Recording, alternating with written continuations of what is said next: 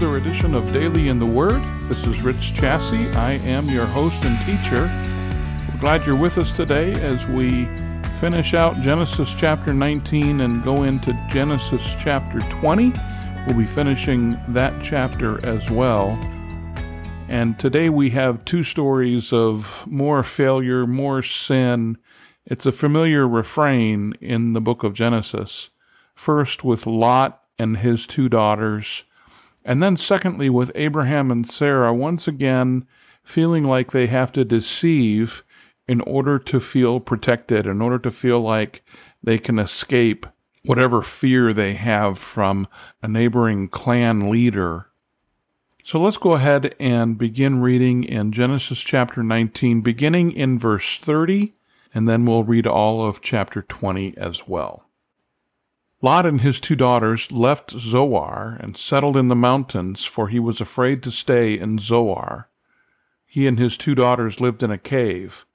One day the older daughter said to the younger, Our father is old, and there is no man around here to give us children, as is the custom all over the earth. Let's get our father to drink wine and then sleep with him and preserve our family line through our father. That night they got their father to drink wine. The older daughter went in and slept with him. He was not aware of it when she lay down or when she got up. The next day the older daughter said to the younger, Last night I slept with my father. Let's get him to drink wine again tonight, and you go in and sleep with him so we can preserve our family line through our father. So they got their father to drink wine that night also, and the younger daughter went in and slept with him. Again, he was not aware of it when she lay down or when she got up. So both of Lot's daughters became pregnant by their father. The older daughter had a son, and she named him Moab. He is the father of the Moabites today. The younger daughter also had a son. She named him Ben Ammi. He is the father of the Ammonites today. Now Abraham moved on from there into the region of the Negev and lived between Kadesh and Shur. For a while he stayed in Gerar, and there Abraham said of his wife Sarah, She is my sister. Then Abimelech, king of Gerar, sent for Sarah and took her. But God came to Abimelech in a dream one night and said to him, You are as good as dead because of the woman you have taken. She is a married woman. Now Abimelech had not gone near her, so he said, Lord, will you destroy an innocent nation? Did he not say to me, She is my sister? And didn't she also say, He is my brother? I have done this with a clear conscience and clean hands. Then God said to him in the dream, Yes, I know you did this with a clear conscience, and so I have kept you from sinning against me. That is why I did not let you touch her. Now return the man's wife, for he is a prophet, and he will pray for you, and you will live. But if you do not return her, you may be sure that you and all who belong to you will die.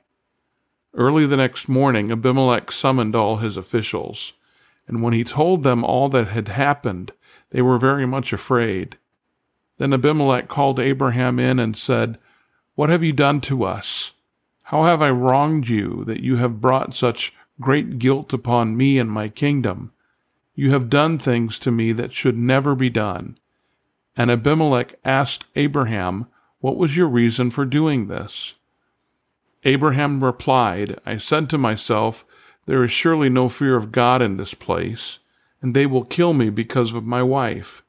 Besides, she really is my sister, the daughter of my father, though not of my mother, and she became my wife. And when God had me wander from my father's household, I said to her, This is how you can show your love to me. Everywhere we go, say of me, He is my brother. Then Abimelech brought sheep and cattle, and male and female slaves, and gave them to Abraham. And he returned Sarah his wife to him. And Abimelech said, My land is before you, live wherever you like. To Sarah he said, I am giving your brother a thousand shekels of silver. This is to cover the offense against you before all who are with you. You are completely vindicated. Then Abraham prayed to God, and God healed Abimelech, his wife, and his female slaves so they could have children again. For the Lord had kept all the women in Abimelech's household from conceiving because of Abraham's wife, Sarah. Now, both of these stories are quite sad, quite depressing in terms of the amount of sin that just continues to happen regardless of God's faithfulness. God had saved Lot and his family. His wife had turned away and wanted to go back to Sodom, but she was turned into a pillar of salt because of her disobedience.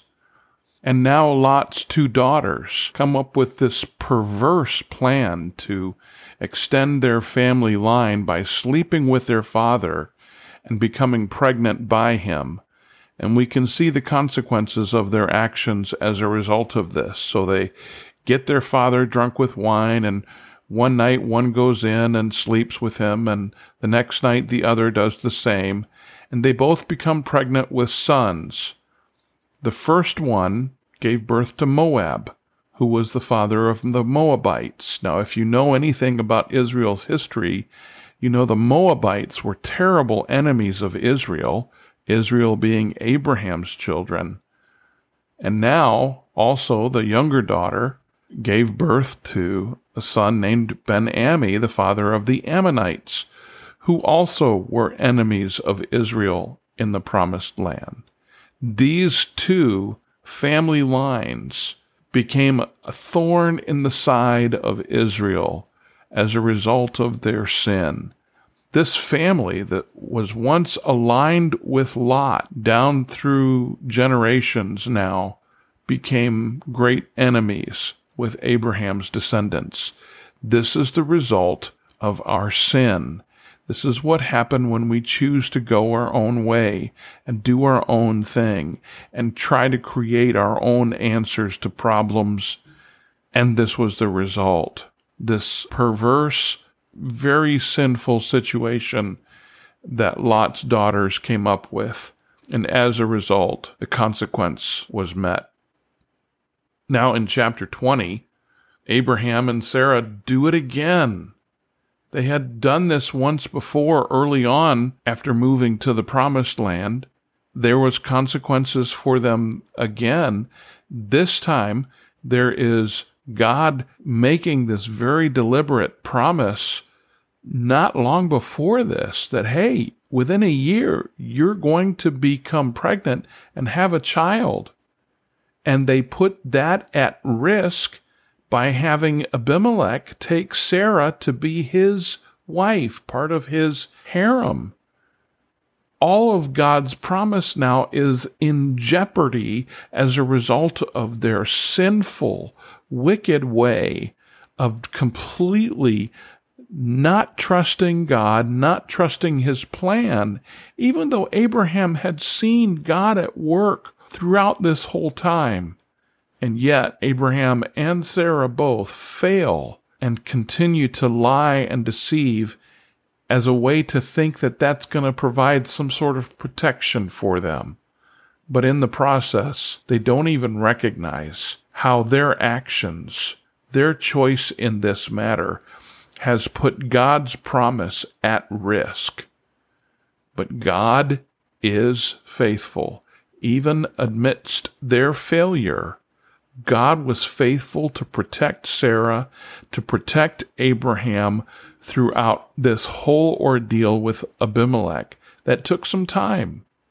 Abraham had gone south of where he was at with the great trees of Mamre near Hebron he was down in the region of the Negev, which was in the southern portion of the territory, living between Kadesh and Shur. He stayed in Gerar. This is right near Philistine territory. Again, they carry out this lie.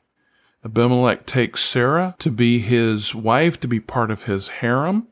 Even though she is of advanced age, she is still a very beautiful woman at this point and Abimelech takes her to be his wife. And Abraham, I don't, I don't, I don't get this. And yet, when I think about my own sinfulness, I may not have sinned in this way. I may not have lied about my wife. My wife's name is Sherry. I've never said that she was my sister. but I have sinned against God in other ways. So I am not guiltless in this, and I don't think really anyone else could say that they were. Abraham confesses finally because of this dream that Abimelech has, where God comes to him and threatens him, and he wants to make it right with God. And so he gives Sarah back to Abraham and provides him with animals and servants and stay in this land as long as you want. And he gives him a thousand shekels of silver. That's amazing. And of course, Abimelech is terrified of God at this point.